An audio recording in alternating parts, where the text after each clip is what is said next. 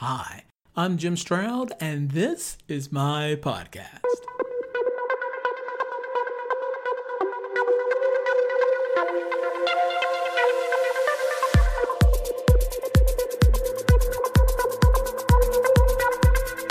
Project Veritas, a news organization known for its undercover journalism, is reporting that Facebook is allegedly prioritizing the hiring of overseas nationals in order to reduce the number of American employees. Here are some clips from their latest report. Tell me about how you came upon this document. In my normal course of work, it happened to come across my desk. The highly troubling entries in the leaked document are found on page 6. Quote, when hiring for HR positions, it's important to prioritize H 1B visa workers. The second item, quote, priority may be given to H 1B applicants from China and Korea. So, Steve, assuming this document is a legitimate Facebook document, how would you characterize it overall from a legal perspective? Well, James, I think it raises serious concerns under federal and state anti discrimination law, specifically as it would relate to discriminating based on national origin. I've seen the, the, the destruction and the damage that this uh, H 1B visa issue has caused. Living in the Bay Area, there is a very large portion of homeless. These are Americans with degrees and jobs that no longer have these jobs and have been replaced by um, H-1B visa workers. This has to stop. Someone needs to do something. Whether this incident with Facebook is true or not, it underscores a very long debate that companies have been arguing ad nauseum. In a nutshell, there are not enough skilled workers in the USA, so they have to be hired from overseas. The counter argument to that is that companies want to hire more overseas workers simply because they can pay them less than American workers. To be fair, there is evidence supporting both sides of the equation. I will link to several articles concerning this topic on jimstroud.com. However, for the remainder of this podcast, I want to share a discussion I had on the Recruiters Lounge podcast with Karen Mattonen way back on February 5th, 2008. Now, if you're a regular listener to my podcast, no doubt you've heard the Retro Lounge podcast, which features the classic episodes of the Recruiters Lounge podcast. The title of this podcast is the title of the episode, rather, of the Recruiters Lounge podcast from February 5th, 2008 was I Cry Bull, There Is No Talent Shortage. And this was the original description. Uh, Jim and Karen, well, mostly Karen, discussed the myth of the talent shortage, a popular topic among many in HR, the recession, the economy, and how it all affects recruiting. Tune in now to hear the rants, complaints, disagreements, emotional outbursts, and political discourse that have become commonplace in this podcast. Smile. Stay t- that is the original description. Stay tuned and hear how the arguments over talent shortage and H-1B visas have been going on for at least 2008. right after this. Recruitment marketing as compared to maybe employer branding is all about getting your message and your story in front of the right audience. It's a lot to manage, and what Proactive Talent does for our clients is we help centralize so you have one partner, one vendor to help you manage all those relationships. And not only that, we help you track the effectiveness of every media dollar you spend on hiring so that you know in real time that you're getting the greatest ROI for your marketing investment to attract great talent into your company. We help our clients with recruitment marketing in a couple ways. One is in recruitment marketing strategy. And with that, we really take the time to help you build the right strategy, and then we get mutual approval on that strategy before you spend a single dime. The other way we do this is through our agency of record service. This is a partnership with you where we're able to reach out to publishers on your behalf to negotiate better pricing, to execute on media campaigns, uh, and really act as an extension of your team.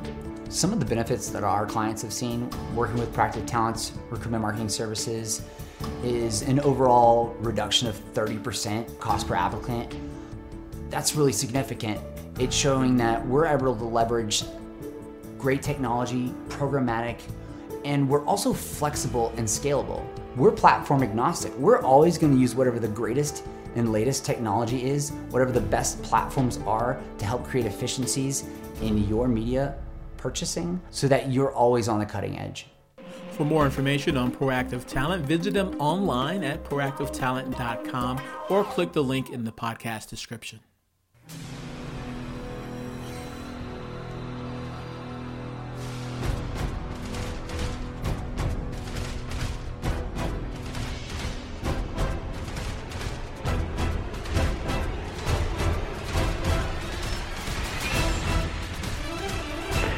This is the long-suffering Jim Stroud and my co-host Karen Madden. How are you, Karen? I'm fine, and thanks, Jim, for having me on. Why, why do I say I'm long-suffering today? Pardon me? Why am I saying that I'm long-suffering? Because you just heard an airful of me ranting and raving. Yes, yes, I did, and you know what? I had to cut you off and say, look, why don't you just rant on the air so people can hear this, so they can share in my pain as well. Although it is, although it is quite interesting, and although we have been arguing back and forth on it for a while, I want to get other people to listen to uh, what you have to say as well, and maybe get some comments and feedbacks from them, and then we'll see uh, where the argument will end or continue. Well, okay, first off, I got to say thank you for letting me put this out there because this is so important. Mm-hmm. I mean, right now, our economy is pretty much one of the worst it has been, and it's been like this for over a year. People That's are, not what economists saying. That's not what I hear in the news. I hear in the news actually, go ahead. that I hear in the news that we're doing pretty good. Actually, Uh, well, and, well, actually, let me take that back. I've, I've been hearing until recently Oh, that we've been doing pretty well. Well, then you really need to read the deal, the Department of Labor statistics, and then also start watching a site which is um, called epi.org, which is what the economists use. Okay, but NP, on, NP.org. EPI.org. What does it These, stand for? these guys, I don't remember what it stands for, but these guys do the economy. They they're actual physical researchers who do a lot of research on the economy. Hmm. It's very accurate, very specific. Most economists use it, and the reason it becomes more it's considered to be one of the most accurate out there because it's non-aligned, not political. It's oh, it's a independent firm. It's an independent firm, but what what actually utilizes resources from other places as well, like university schools and such like too. All right. Okay. Some kind of think tank. Now, here's the situation that a lot of people don't know, and that's just so shocking. Hmm. That unemployment jobs right now, you know, unemployment has been actually this is I mean it, this is just so shocking to me. Okay, I I'm, I got to get this kind of like into the, the calm, Karen, calm down kind of situation. Okay, Please. but unemployment has been pathetically bad for the past year plus. In what markets? Unemployment numbers, the claim job claims, had been going down for the past year, 2007. For mm-hmm. all of 2007, the economy added 1.3 million new jobs, a million fewer than were added in 2006. Okay, now some people may hear that and say a million jobs is good. What do you think would would have been good? Okay, a million jobs fewer. That means Oh, we had a less than half, almost close to less than half the amount of jobs. But yet unemployment kept being at 4.5 percent. So you're saying it doesn't make sense to lose a million jobs uh, a quarter, a quarter or a year? You can't afford to lose jobs when you have Well, I know. every Well, you can't afford to lose jobs, period. But period. But you can't also, especially when the fact that you every year we have another couple million people entering the economy. I see. So for every person, so in general terms, for every one person, for every person entering the job force, there is half of a job missing. Uh, at least because you got to remember too, some of the people who are working today are working. I mean, two or three jobs. In fact, this econ- this generation is one of the most worked worked generations because of, of the recession. Uh, not because of recession, because of how expensive the uh, consumer prices have been. I mean, for example, did you, a lot of people don't know this? Consumer prices is highest in 17 years, and wages have consistently been going down for the past five years. Four times in the past five years, wages have seen increasingly going down. But yet, consumer prices, inflation has risen, and it's the highest in 17 years. So you've got all these kids having to pay off their school loans, living with mommy and daddy, trying to pay for a car, okay, and they have to work two or three jobs. So again, we have less jobs in the market, but people working two or three jobs. And guess who's being hurt the most in the long-term unemployment aspect? Who? Minorities. Predom- I mean, blacks unfortunately are playing the highest role on this too. Do you know that black people in, in, in predominantly their unemployment numbers are almost twice the amount of their white counterparts? Yeah, I think we mentioned that in in uh, our previous podcast about and that. their salaries are twice uh, are being hit immensely as well. But then female females have been hit a little bit, but we're also gets tremendously hurt are the the seniors, the ones who said we can't afford to retire. So the senior workforce who cannot re- afford to retire is getting hurt the most. No, by, I would say blacks and seniors are probably about equal. Hmm. I mean, because blacks, literally, their numbers are almost as twice as high in unemployment as their white counterparts. And these numbers you're quoting are from the Department of Labor, or Department of Labor. You can go to the Department of Labor. They pulled out their information this uh, in the last in the last couple of weeks. Been pulling out a lot of this information. Yeah. Okay. In fact, now one of the things how why does this affect us? First off, if you can't get a house, I mean, first off, we got a housing market issue. Okay, where you see in California, for example, um, our bankruptcies rose ninety percent. Yeah, it's pretty well known, right? now. Right, exactly. Well, not just California. So everybody go ahead and go, oh gosh, it's just California. No, this is worldwide. But California bankruptcies raised 90% in this past year alone. Okay? So now you got all these people burning, also burning houses down. We got a tremendous problem with arson happening in California right now, too. For the insurance? Mm-hmm. Because they can't afford to pay the house. They don't want to go ahead. Oh wow! So they'll burn the house because they can't pay they- for it. Not just, but not just houses. Businesses are also doing it too. Wait a minute! You're telling me in California right now, people are burning their houses and their businesses fraudulently? There has been some major insurance. problems with it. You can go look this up. You can type in arsons. In fact, I think NBC did a uh, report on it recently. Wouldn't these? Wouldn't people think that okay, if they're all of a sudden all these houses and businesses are burning spontaneously, that there's fraud available, so that they That, shouldn't yeah, do but it's how do you prove it? Okay, but yeah, that's the reason we're seeing. That's why question marks are coming up because there's a lot more fires happening recently. Okay, Mm. and it's sad because what happens is is that these individuals no longer are stimulating the economy. And every time these people who are not working, they're not helping stimulate the economy. So that means less jobs involved in the economy. You must have a, you know, it's got to be like a balance, okay, supply and demand. And the thing is, everybody says, okay, we know George Bush is going to be giving us this big, huge, you know, rebate, like how they did back in 2001. And they're like what? Two hundred bucks? Everybody gets two hundred dollars, something It like that. doesn't matter how much. You could give us a thousand dollars, but most of these people are not going to. You're not going to see it stimulated in the economy because they're going to be paying off credit card loans. They're going to be paying off housing loans. They're going to be paying off car debts. So it's not going to stimulate the economy. They're going to be paying off school loans. And guess what? This is what happened in 2001. It didn't stimulate the economy. So why are we again not learning from our past mistakes? Right now, I just read this and it's so, so sad. Did you know that Citibank right now is going out of their way to make sure that they, I think it's Citibank, make, make sure I get this right, okay? Yeah. Okay, but yeah, I Citigroup, uh, uh, I got to say this. Citigroup, one of the largest bank and credit card firms in the United States, has announced, announced that it's now building a loan loss reserve in anticipation of possible unraveling of auto loan and credit card debt. At the same time, the bank is tend- now beginning to tighten their credit card lending standards. You think? I've seen people getting credit cards when they shouldn't even have one. My son included. Okay, I'm sorry, but like this kid has no credit, actually bad credit, and they keep sending me these credit cards, and I'm looking like, whoa, what are you guys doing? I've heard these banks giving them to dead people. To dead people. Yeah, dead How can, people. how can they collect money from dead people? They don't collect it from money. They offer, but they offer the credit cards to it because they're giving it to anybody who breathes. They don't care. I mean, you've heard people say that. Yeah, they get, they send it to my dog. Is that because if, if in the times of recession people are going too much debt, which of course is profit for them? Well, yeah. See, they want the bank. The bank.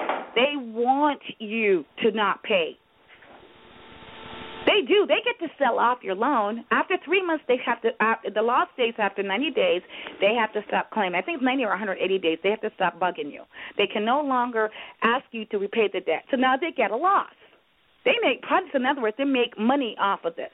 Insurance wise, government wise. They get rebate from the government for this loss. They get all kinds of money, right? And then they go ahead and sell it to this guy, this collection agency who's going to bug the hell out of you.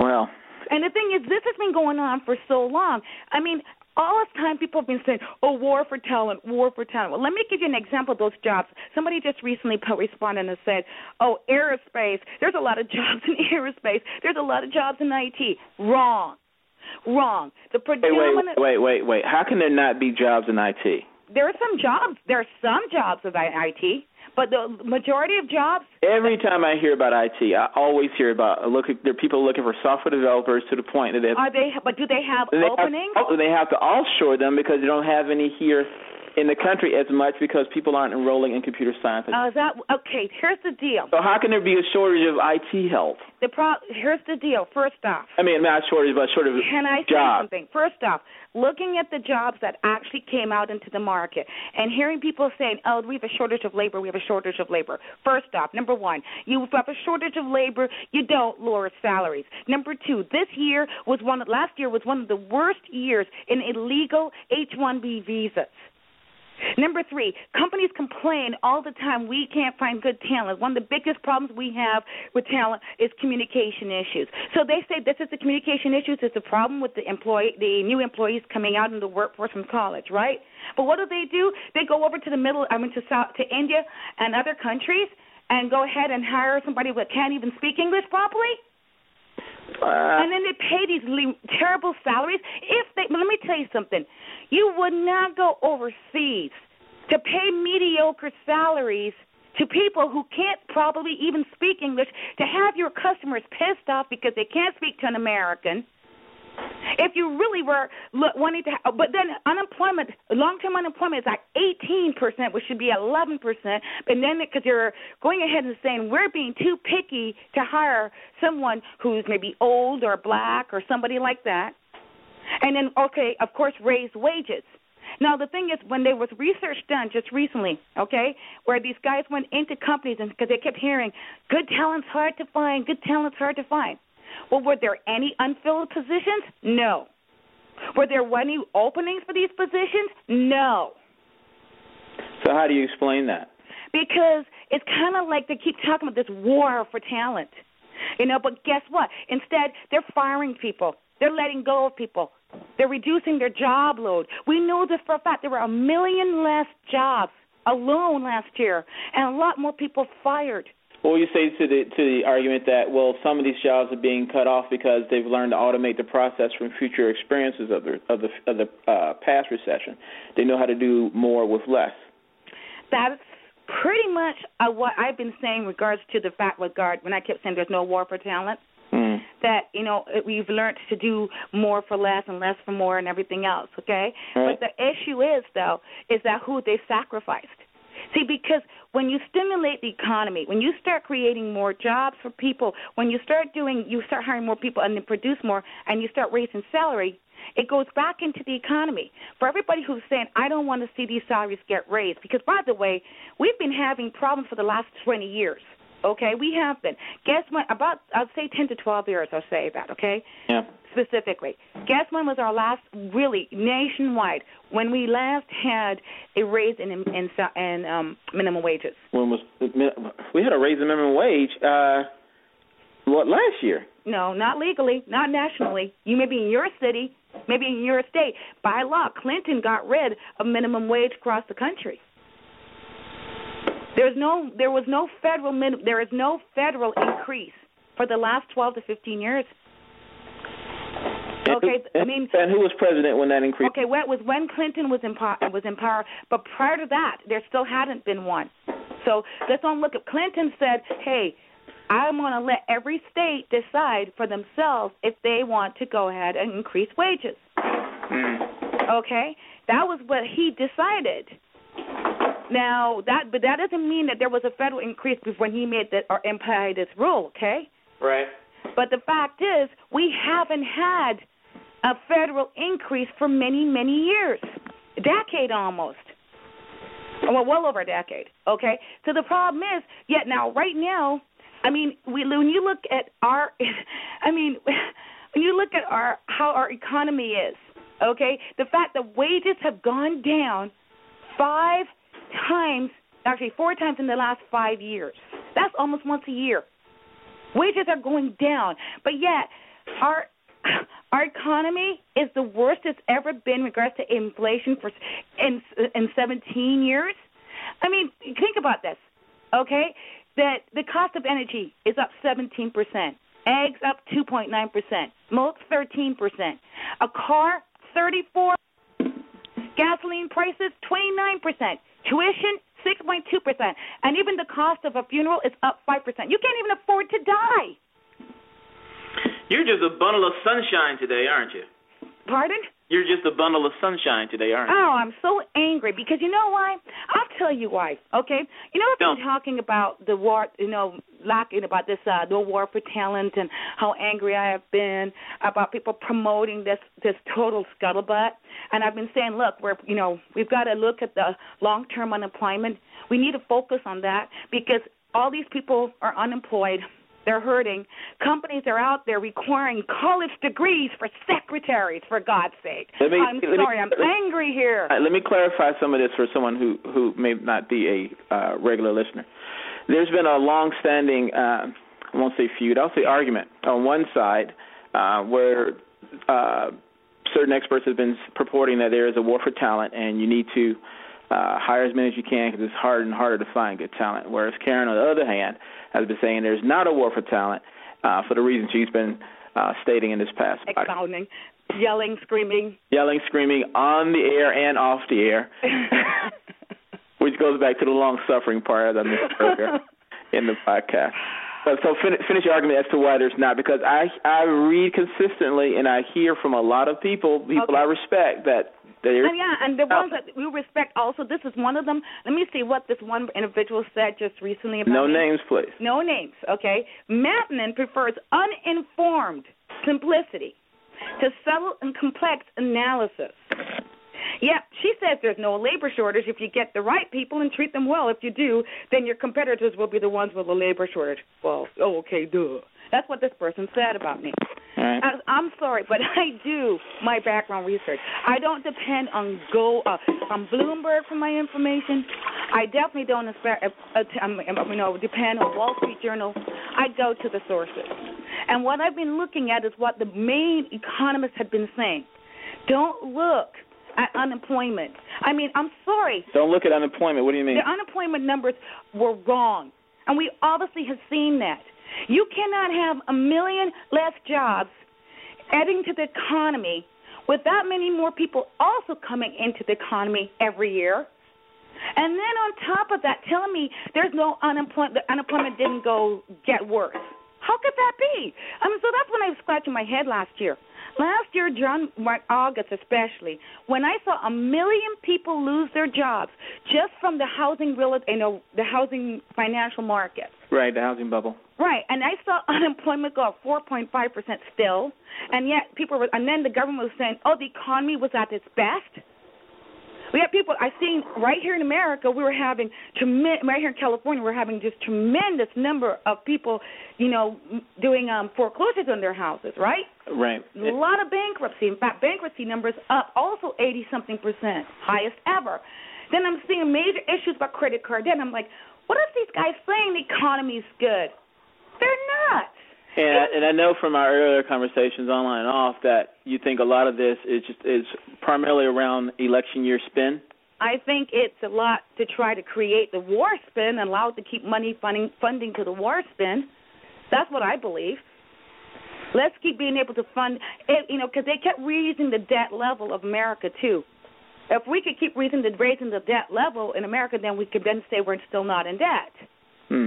Okay, and then we could keep America's people head up in the clouds and let them. If we keep saying unemployment's at the lowest ever, still 4.5 percent, even though we had a million less jobs coming into the economy, and then we see wages the worst they've been in over five years And these again are statistics you're quoting from the Department from of Labor. From the Department of Labor. so, Oh, by the way, so isn't that the news? So, this, so when you hear all these contrarian views to what you're saying, Uh, that was last year. Now people are talking about it. Now they're all like, "Oh, okay, we should take our heads out of our butts and now pay attention." Now it's now becoming the big news. Now the same people who are calling me a detractor and saying I was wrong, they're now going, "Oh, maybe we should be looking at this." Well, duh. You think? Feeling vindicated? No, actually, I'm not because I feel like actually I feel like frustrated because there's so much we could have done to prevent this. What would you have suggested we could have done? Could have been, could have been done to uh, change this from happening now? For one thing, I'll just say, sure, we stop using all that, you know, total. Oh, I'm going to say the word BS. Okay, about war for talent when there never was a war for talent because predominantly, especially the majority of jobs that were opened this last year were predominantly waiters and waitresses. Only 50,000 of those jobs were in IT or engineering or sciences. In IT? Yes. See, every time you say IT, I always have my eyebrow goes up like what? Because you know I'm on the front line of that, and I'm always looking for folks who are software developers. That's why I was here like, eh. Okay, but the problem is, the question is, see, people are always looking, and they're stocking up on the resumes. But were they hiring?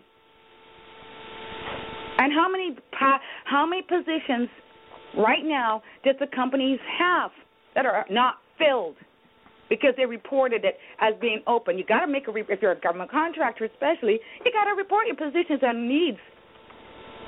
You got to do a nice little report especially for compliance. Okay, so Mm-hmm. you know that's why Department of Labor gets a lot of this stuff too. You know, so how do you? So question is, you report these positions are open, you fill these positions, but then you're still looking for more people.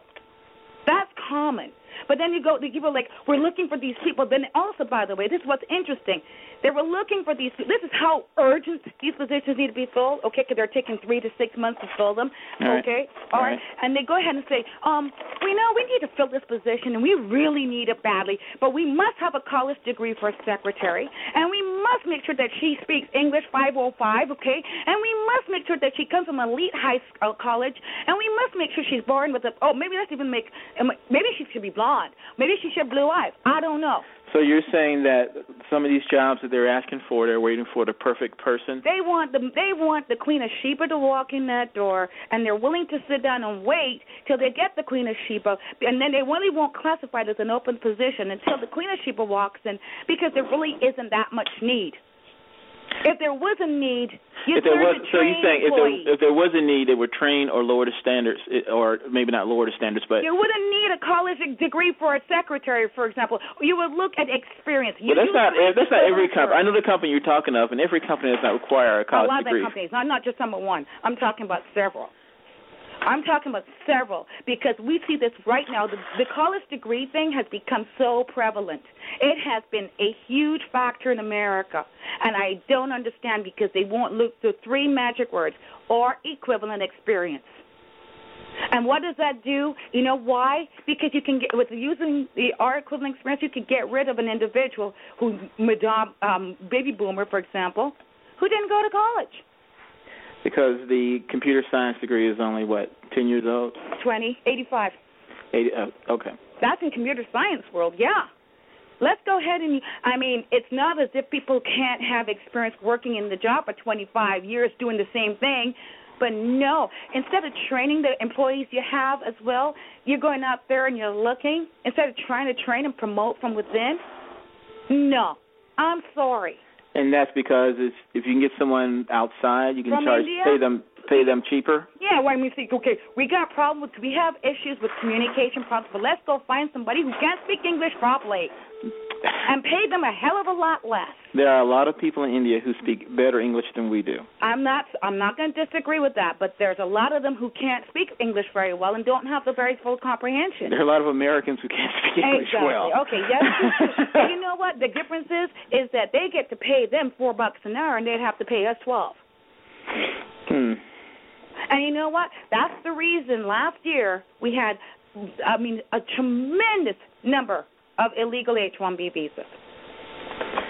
I'm I, I'm sorry, but you got people working. My son works three jobs, three jobs, trying to keep himself above water, keep his head floating, Do you? I mean, in a way, he's taking two jobs from people.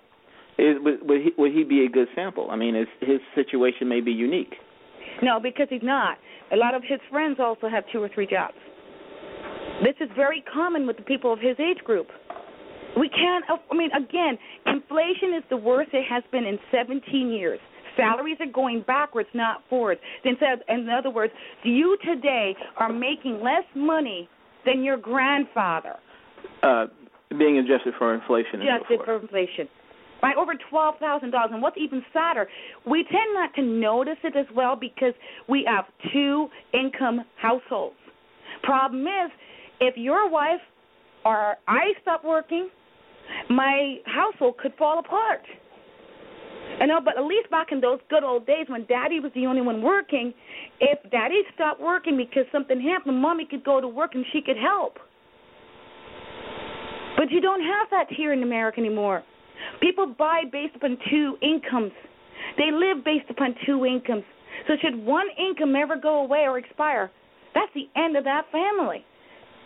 And you know what? It's so interesting. Hmm. Do you know that America, oh my gosh, in regards to poverty, do you know that the wealth in America is that about 90% of the population, actually, 2% of the population owns 90% of our wealth. Now, Japan is the next wealthiest country in the world. And they're having a dickens of a time right but now. But no, too. Japan actually, you know what? They're almost equal. Almost their whole population, the wealth is equally distributed. Do you know also what's interesting? Did you know that America pretty much is one of the only countries that their own people will think that it's our it's an individual's responsibility, not the government's responsibility to help individuals? It's a, it's an individual responsibility to help themselves. Sure. Um, that's pretty much. Do you know that we're pretty much the only country who believes that? So if someone, if, if I am ambitious and want to start a business, and someone else does not, and I start to make money and make make um, I start to make money and start to improve my lifestyle and so forth, mm-hmm. and whereas the other person on the other side does not, then I should be responsible for them because they don't want to do their own business or they don't want to do something to help themselves. So I got to be responsible for them. You see, that's where we of get kind of confused about responsibility, unresponsibility, who's responsible, who's not responsible, that kind of stuff. Okay. In regards to, for example, wages and et cetera. I'm working hard just like you do, okay, and we all have that experience um, to do our job as well as we can. Problem is, it's the economy or our government who keeps giving tax breaks to the rich, but we don't think of it that way. Well, that's a whole other. I mean, the rich wait, wait, richer. wait, wait, wait. Look at it. The time on the clock says this podcast is about over. Any Oh. parting words uh, to sum all gotta this up? I'm going to say something that Uh, this was back in 2002. This is going to catch you. There are right, so, yeah, 35 wait, yeah, 30 seconds before we, 30 seconds before we cut off. Go on. Okay, there are 35 million black people in the United States. The annual earnings of this community added up to 450 billion. Now, it's not quite fair to compare annual earnings to net worth, but you got to tell you, the CEOs they were getting pretty much to 500 billion. But it remains remarkable in America that 30 people in this country have assets that are greater than the 35 million black people in the United States. Now, the thing is, we keep giving, allowing these the rich to become richer in America, and we assume that we to helping our poor or helping ourselves because guess what? You're now considered poor. I'm now considered poor because guess what? There's no more middle class right now in America. We have gotten rid of the middle class. When you got 2% of America's population controlling 85 to 90% of our wealth, it's time to wake up and see what's going on. And on that note, uh, we're going to cease the podcast at this point. Uh-huh. And I do appreciate uh, you guys listening to those who are still here. And I- Uh, well, no, no, no. I, I don't want to discount that it's not important what you're saying. I'm just it's just my way of teasing Karen. So don't don't take it that I'm not taking this as seriously as she And is. he is. He really is. Uh, I, I just like to tease Karen quite a bit. But if you have any questions or comments about any of these things that Karen has been ranting about, um, feel free to give us an email. You can reach me at Jim Stroud, that's J-I-M, S-T-R-O-U-D, at jimstroud.com, or Karen, K-A-R-E-N, at jimstroud.com. And it's been fun. It has been. I thank you for letting me rant. I needed to get that off my chest. I'm oh, so I know it. I wanted to share it with the world. you just didn't want to hear it anymore. uh, so let's all say bye bye. Bye bye, Jim. Bye bye.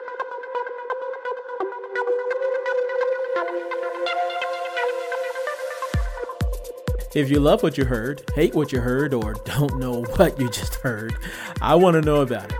You can leave a comment concerning this podcast on my website at www.jimstroud.com. In addition to finding source material and related information for this podcast episode, you'll find other goodies that I hope will make you smile. And if you have not already, please subscribe to my website. Your continued support keeps this podcast train chugging down the track.